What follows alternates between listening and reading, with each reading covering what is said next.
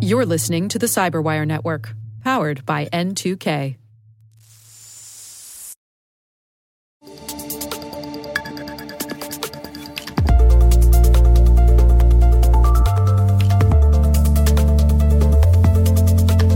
Hello, everyone, and welcome to Cyberwire X, a series of specials where we highlight important security topics affecting organizations worldwide. I'm Dave Bittner. Today's episode is titled Turning Up the Heat Highly Evasive Adaptive Threats. The global pandemic has prompted an unprecedented shift in enterprise IT and security over the last two years. Remote and hybrid workforces and the accelerated shift to the cloud mean that business users are spending about 75% of their workday in the browser, and attackers have adapted their tactics, techniques, and procedures to take advantage of the expanded attack surface this new normal provides. In this edition of Cyberwire X, we'll take a closer look at browser based threats and vulnerabilities and explore the notion of highly evasive adaptive threats which our show sponsor Menlo Security refers to as HEAT. A program note each CyberWire X special features two segments. In the first part of the show, we'll hear from industry experts on the topic at hand, and in the second part, we'll hear from our show sponsor for their point of view. And speaking of sponsors, here's a word from our sponsor, Menlo Security.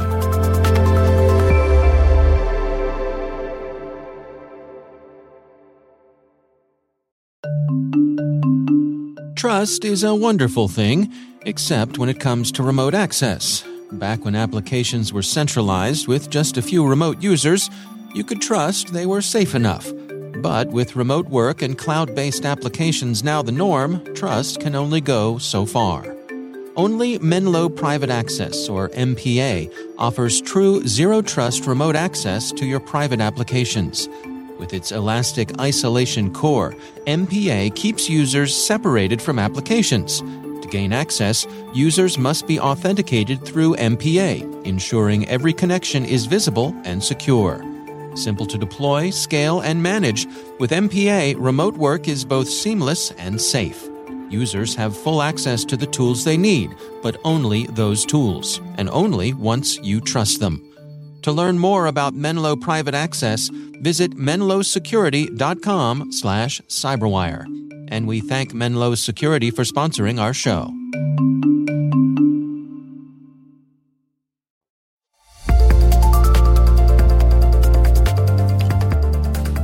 To start things off, I speak with Daniel Prince, professor of cybersecurity at Lancaster University. Later in the show, I'm joined by Nick Edwards from Menlo Security for his perspective on highly evasive adaptive threats and what he and his colleagues at Menlo Security believe can be done to stop them. It's really interesting from a security perspective.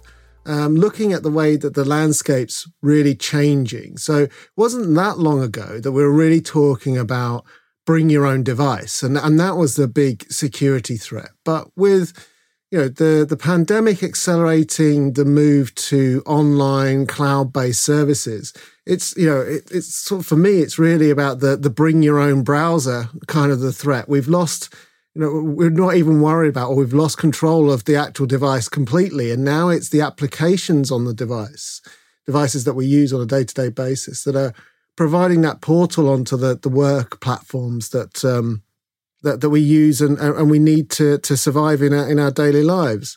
And so what's interesting there is that something that was an application is now the essential part for us to be able to, to do our work. And it was never designed for that. And it's, we've got a history of this all the way through from when we, you know, first started out, we, we had a, you know, an open internet and then we put firewalls in and then everybody kind of said, well, firewalls are a pain. So let's just put everything over the open ports on the firewalls. So everything became kind of uh, based on web communications traffic. And then we moved away from having static devices to mobile devices like laptops and tablets and phones. And everybody then started to bring those into the office. So we lost control of that.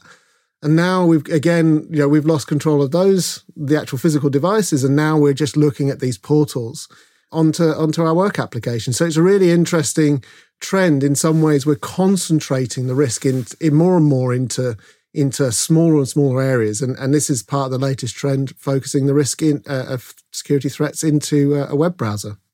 It strikes me that it's it's almost uh, as if the browser is an operating system onto itself, where you know so so much is coming through it, uh, so much is dependent on the ever increasing capabilities of the browsers, and of course, with that comes vulnerabilities.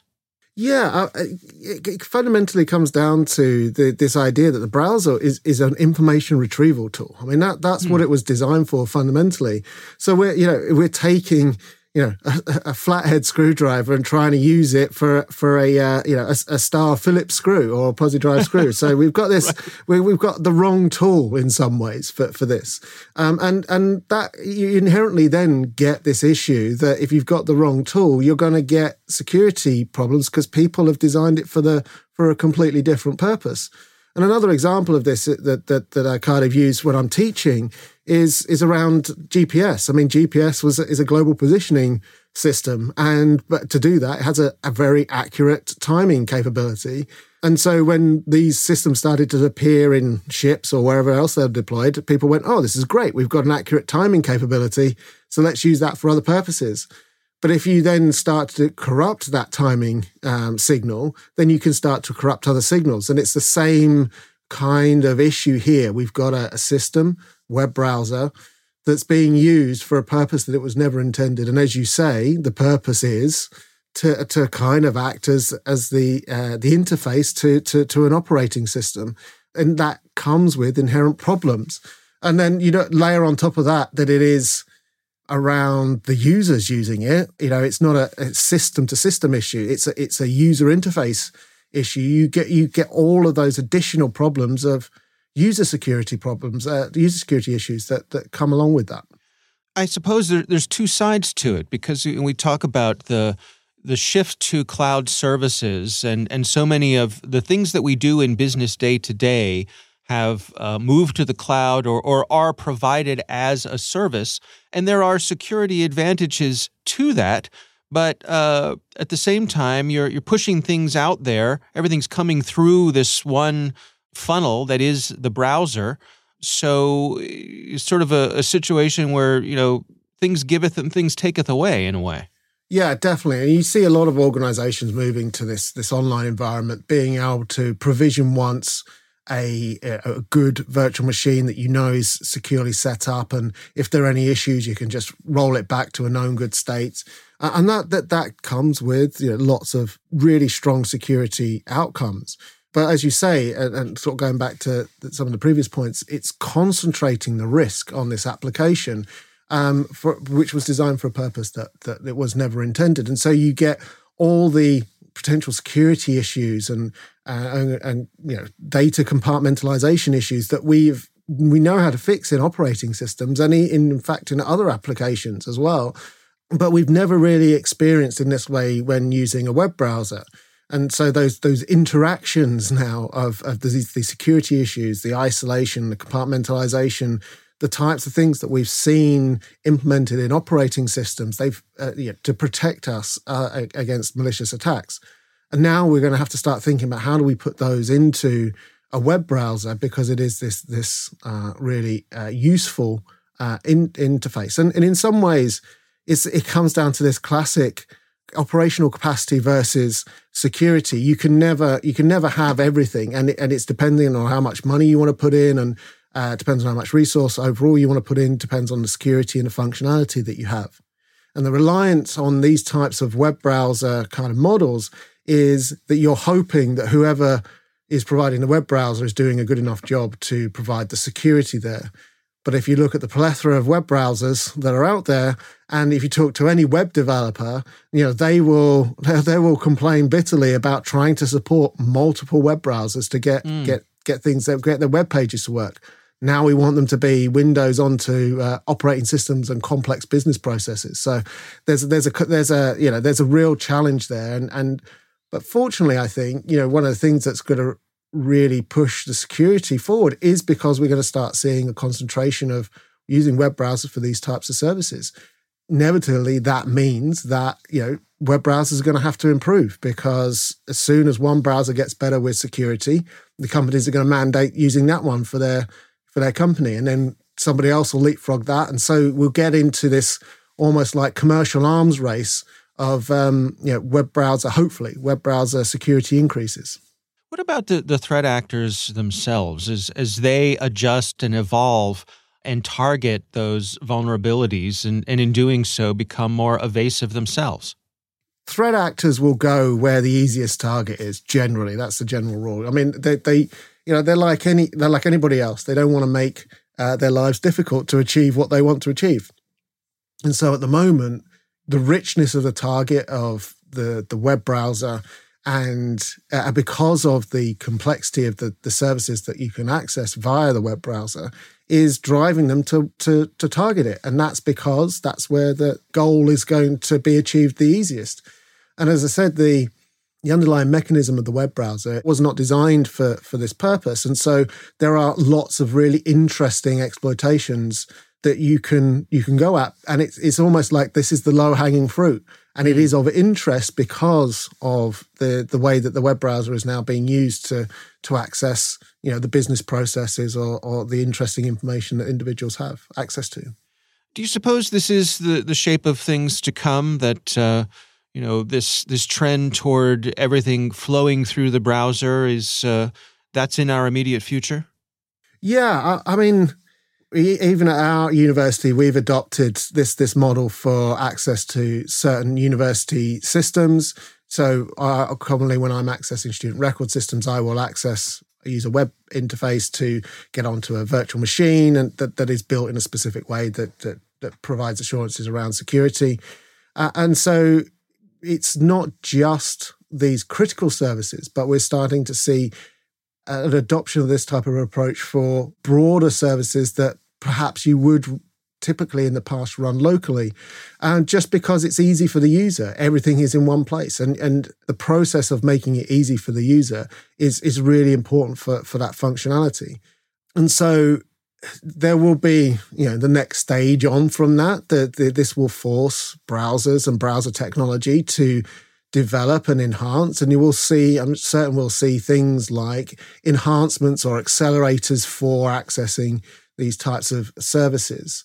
And then we'll see how the, the threat actors will take advantage of those in, in those enhancements. And what's interesting around the, the kind of the web browser interface for, for me is you know, this idea that actually, because it's just about information retrieval, uh, and certainly more recently, it's about that kind of separation out so that you can't get that cross contamination between different websites uh, and different information, it's still very much reliant on the underlying operating system and other applications to, to protect it, whether that's the network information, whether that's detecting malware. But when everything is sitting inside that browser or targeting a machine that might be remote from that browser, and the browser is the way in, and the portal onto that, the network uh, tunnel onto that, then you're going to start to see these new types of attacks. And specifically the protection mechanisms that we had or have are not configured or not set up to really be able to detect that. So it's a new way in. And so it's going to be really important to see how the underlying security mechanisms of like the operating systems and uh, malware services and so on adapt to be able to, to pick up these, these kind of evasive attacks that are coming in via the web browser.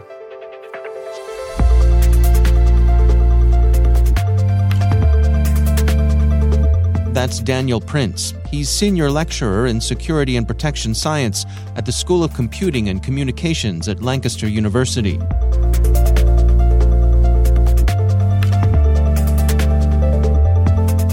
Next up is my conversation with Nick Edwards. He's VP of Product at Menlo Security, our show sponsors.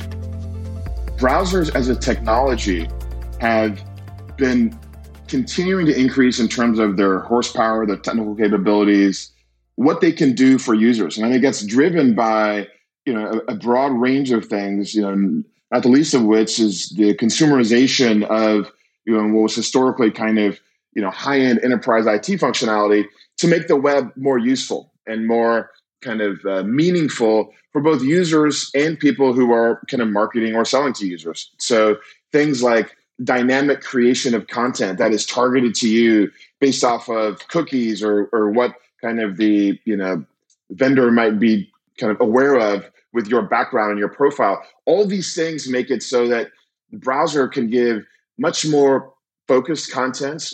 It can change that content depending upon what the geography is or what the user is trying to do and, and make it more customized, you know, regardless of platform, whether you're coming in from a mobile device, whether you're coming in from a laptop, whether you're on a Windows machine or Mac machine, whatever it might be. Just the browsers have become more powerful and their kind of innovation curve is probably, you know, one of the fastest in the, the broader kind of IT industry. And given where the browsers are, that means that customers and you know users who are accessing enterprise technologies are able to capitalize on that to do their enterprise job. You know, I think when you look back, let's just say 20 something years ago, you know, in, in, the early days of technology, so to speak, uh, the internet, you know, you would go to work and everything that you would need to do for your job was kind of located on that physical machine that you're working on, you know, whether that hmm. you know, kind of the spreadsheets, the documentation files, um, you know, any kind of advanced applications. Typically, all that was happening on your desktop, your PC.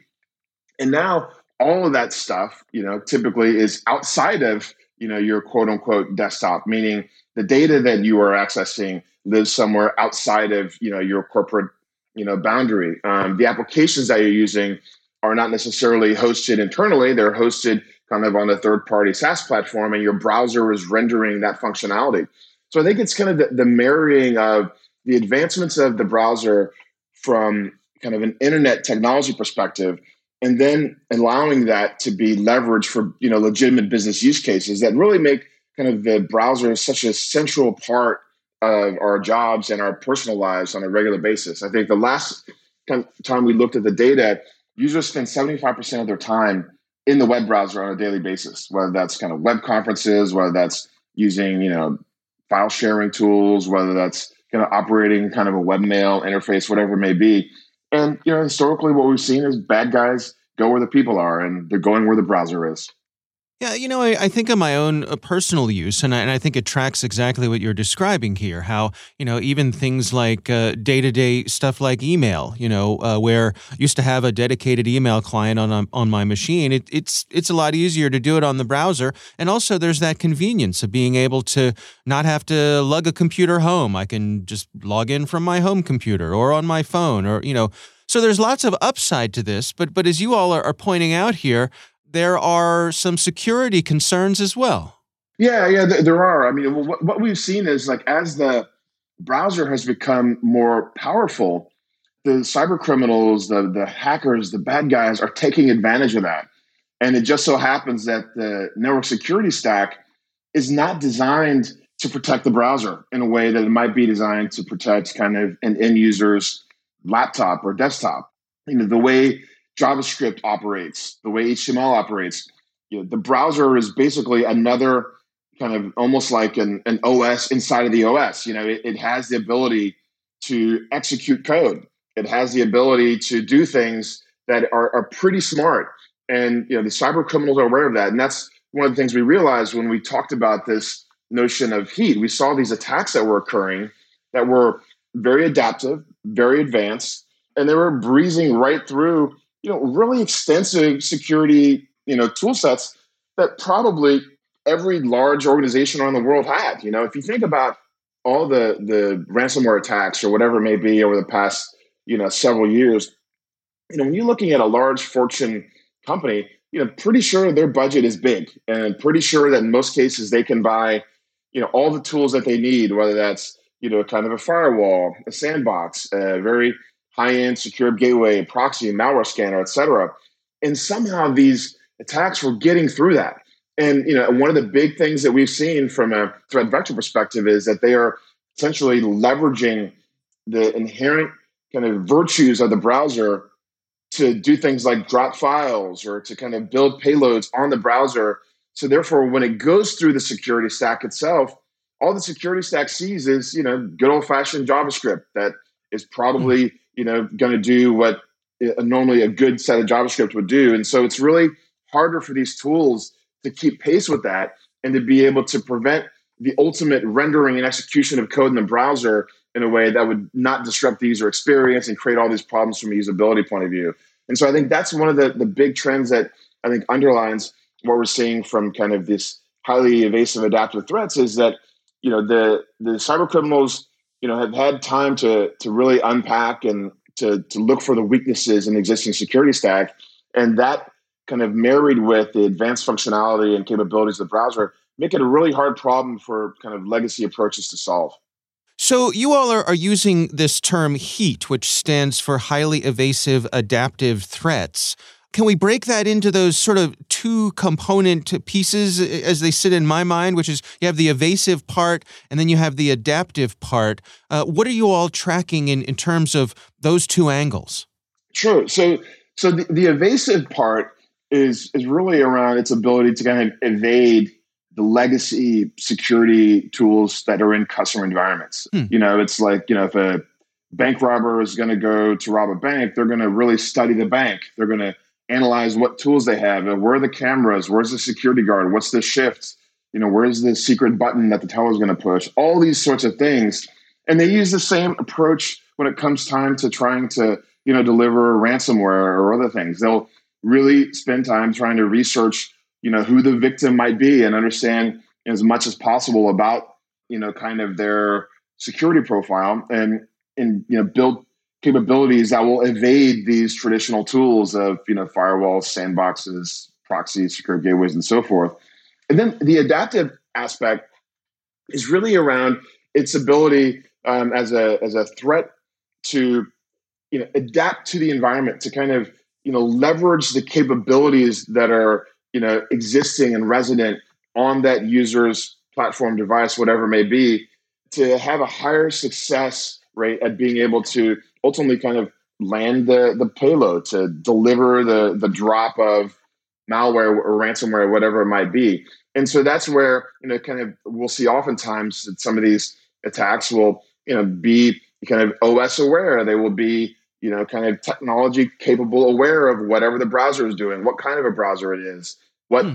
version of it, so to speak. And, and all these things ultimately will will capitalize on this core ecosystem of the internet that we use on a regular basis. So it makes it really hard because you can't block, you know, all the unknown websites in the world because you will just break the way the internet works. And, and you know, end users will complain to their IT department, "Hey, I'm trying to go to my, you know, kids soccer team's, you know, registration site. I can't go to it. What's up? You know, so right. and, and and and the bad guys know this so so they'll do things like you know squat on urls they'll buy urls they'll just wait on them they'll allow them to develop somewhat of a kind of a, a benign profile and url filtering platforms and then they'll strike you know and they'll use that knowing that you know the first couple of attacks they deliver will bypass any of that coarse url filtering and ultimately have some success with that. So kind of really being adaptive to the the attack environment that they're operating in and the users that they're going after and whatever type of technology they may have in place you know from the endpoint the browser kind of further upstream in the network security stack so what are you and your colleagues there at menlo security advocating here how can people best uh, protect themselves against this sort of thing well so so in general i mean I, I do think that you know the industry has done well with these prior notions of defense in depth you know which means that hey look you know you don't want to rely on any single tool to keep you safe. So, you know, do the smart things like, you know, multi-factor authentication. You know, it, it doesn't stop malware completely, but it's a good component to the tool. Endpoint security, EDR, these sorts of things. Again, you know, good tools to have, good hygiene, being able to do anything from a threat intel perspective. You're going to want to be able to collect telemetry and analyze this stuff. So all those things are, are really relevant. But when you look at kind of the the upstream set of devices that have historically provided security. You know, when you're talking about proxies and firewalls and so forth, there's a component of the defense in depth model that just doesn't um, deliver value to stop these types of attacks. And our perspective is that you know, kind of a platform that is focused on the browser, focused on analyzing the the content that's in the browser and delivering kind of clean data is what's needed. And, and that's one of the things that we've done really well in terms of our investments in technology and intellectual property is kind of usher forth a new approach to this using browser um, isolation as a, as a key functionality. And, and that's kind of our philosophy and our approach. And that's what we're able to deliver to customers today to keep them safe from these types of heat attacks. What exactly do, do you mean when, when we're talking about isolation here? How, how do you define that? So I would say most basic in terms of a, a comparison would be it's, you know, if you, if you are familiar with some of the kind of legacy approaches to security and, you know, military environments or federal government environments, basically you had, you know, computers that were never allowed to be on the internet and they were never connected and they were used for a lot of internal applications and internal communications. And then you had a set of computers that could be exposed to the internet. And, and those two kind of networks never touched, you know, so to mm-hmm. speak. They you couldn't go from one to the other. You had to literal, literally like go to another device and log in and do whatever you needed to do. And that created this notion of kind of an air gap. Well, isolation is kind of a similar vision of that, but much more capable and much more, you know, kind of competent in terms of what it's able to do from a security perspective without disrupting the user's ability to do their job using the internet tools that exist. And isolation, what it does is if instead of you going to, you know, your favorite website, your sports site, your news site, you basically go through kind of Menlo's platform. Our isolation core says, hey, you know, Dave's trying to go to this website. Instead of that web content going directly to his computer, you know, we're going to render it on our computers in our cloud. So we basically have, you know, this platform that will render the content. In a sense, it's kind of able to deliver a clean pipe, you know, to the end user's laptop, end user's machine, kind of using isolation as a technology to do that. And what about from a, a user's point of view? Uh, how does this sort of thing uh, affect the types of things they may want to do on a daily basis? So I mean that, that's it's a really good question. I think historically, in in a kind of various attempts to deliver you know remote desktops or kind of VDI infrastructure or whatever it may be, you know usability hasn't been great. You know, and I think as the you know kind of web has improved and you know you can watch videos they're highly effective and you know really well rendered and high fidelity or if you're looking at things like gaming or this kind of stuff or maps or any of these things historically kind of these remote desktop kind of VDI environments have really struggled to deliver a good user experience. So, so when Menlo was founded several years ago, we realized that hey, look, what, what's going in our favor? Well, bandwidth is only getting better, cloud computing is only getting more powerful, and browsers are only getting more capable. So we're able to kind of dovetail and leverage those trends to kind of take a step back, reinvent kind of how this type of technology should be delivered to ultimately give a native user experience. Um, you know, we have millions of users on our platform all around the world in a varying number of capacities, whether that's you know financial customers, military users, um, you know, entertainment, media, technology, etc.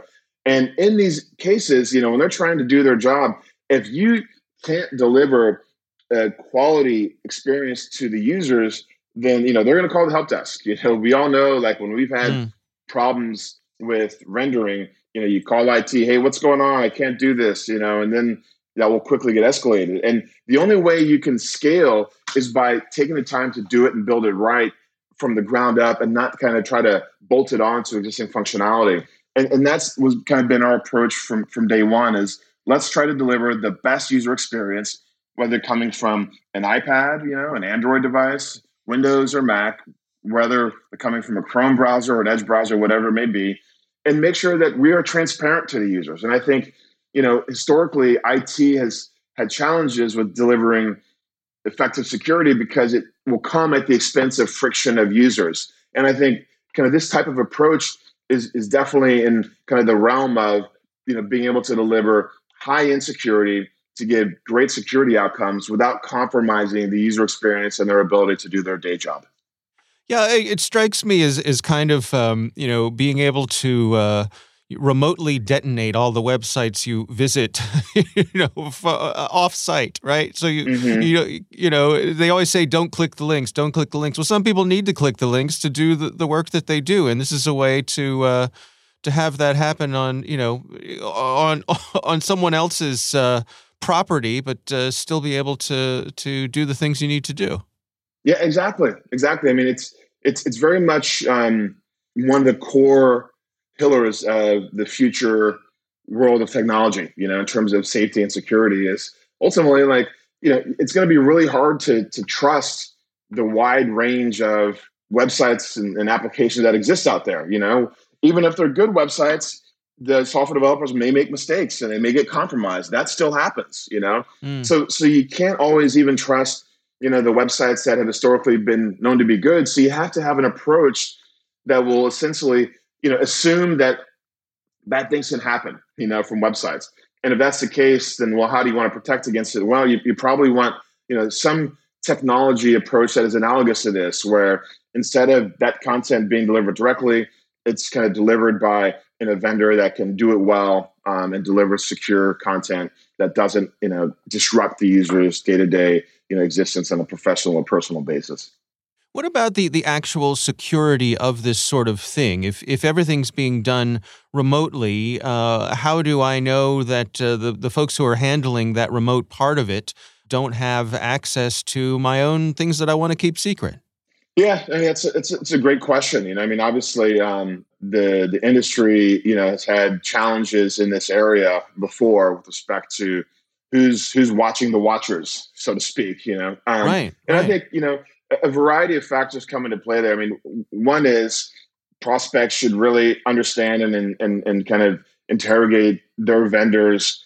You know, kind of longevity, who their customers are, what are the security demands of their customers, and so forth. Um, so you know, as an example, Menlo Security, the Department of Defense has kind of standardized on our approach to, you know, kind of browser security, you know, with an initiative that allows kind of Menlo to be, you know, kind of the front line of security for, you know, this browser isolation across a variety of our different service member organizations. And I think that kind of is a, is a very relevant third party data point that, that organizations should kind of look for when they're talking to any vendors. Okay, like who are your most demanding customers and kind of what's their experience been like. And then I think on the other side of the spectrum is is kind of understand the, the, the company's compliance, you know, engagement. You know, as a as a vendor, you know, it's always a lot of work and, and sometimes it's not trivial work to comply with things like FedRAMP or common criteria or you know any of the ISO standards and this kind of thing. But they mm. serve a very valuable purpose and it allows for you know the broader market and industry to have a baseline of expectations and they can quickly filter out you know who who's able to kind of deliver on the security expectations from a process procedure and technology point of view based off of these things so i think kind of it's a combination of both of those things and and hopefully the industry has evolved its approach to trying to sell things and people are hopefully more transparent and, and operate with candor and i think that the buyers have gotten smarter and able to kind of see through that and sift through that. So hopefully it'll deliver a better outcome for everyone. What are your recommendations for someone who's intrigued by this? You want to, you know, see if it's the right fit for them. What's how how should they get started in, in terms of uh, you know shopping around and, and seeing uh, what works? Yeah, so I, you know our our overall you know perspective on this is obviously you know they should start with taking stock of you know what do I have in place? You know, are there any big gaps um, in terms of technology that I that I'm missing that my you know peers are kind of best in breed, best in class sister brother companies have that I don't. And I think that's always a good starting point is taking stock of what capabilities we have, um, and then thinking about the future and kind of where, where is technology going and, and using that as kind of to help guide their roadmap for what they're going to deploy. We are strong believers in this notion of technology um, of isolation technology to, to solve these problems. Um, and you know, typically when we engage with customers, you know, we give them the ability to kind of basically test or probe their own environment's susceptibility to these heat attacks.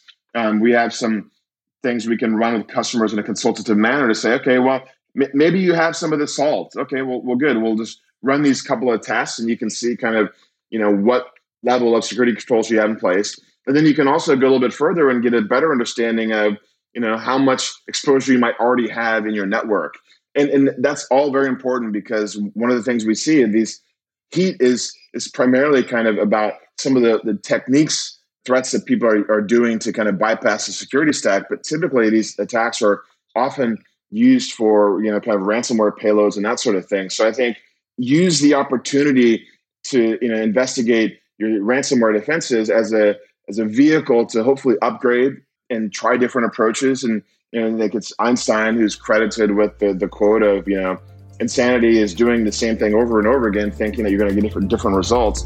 And, and I think that should speak to security buyers from a way of, well, like what we've been doing isn't quite working. What are the technologies that I haven't had and that might be maturing in a way that can solve some of these problems? And I think a lot of times that will kind of point back to isolation as a technology.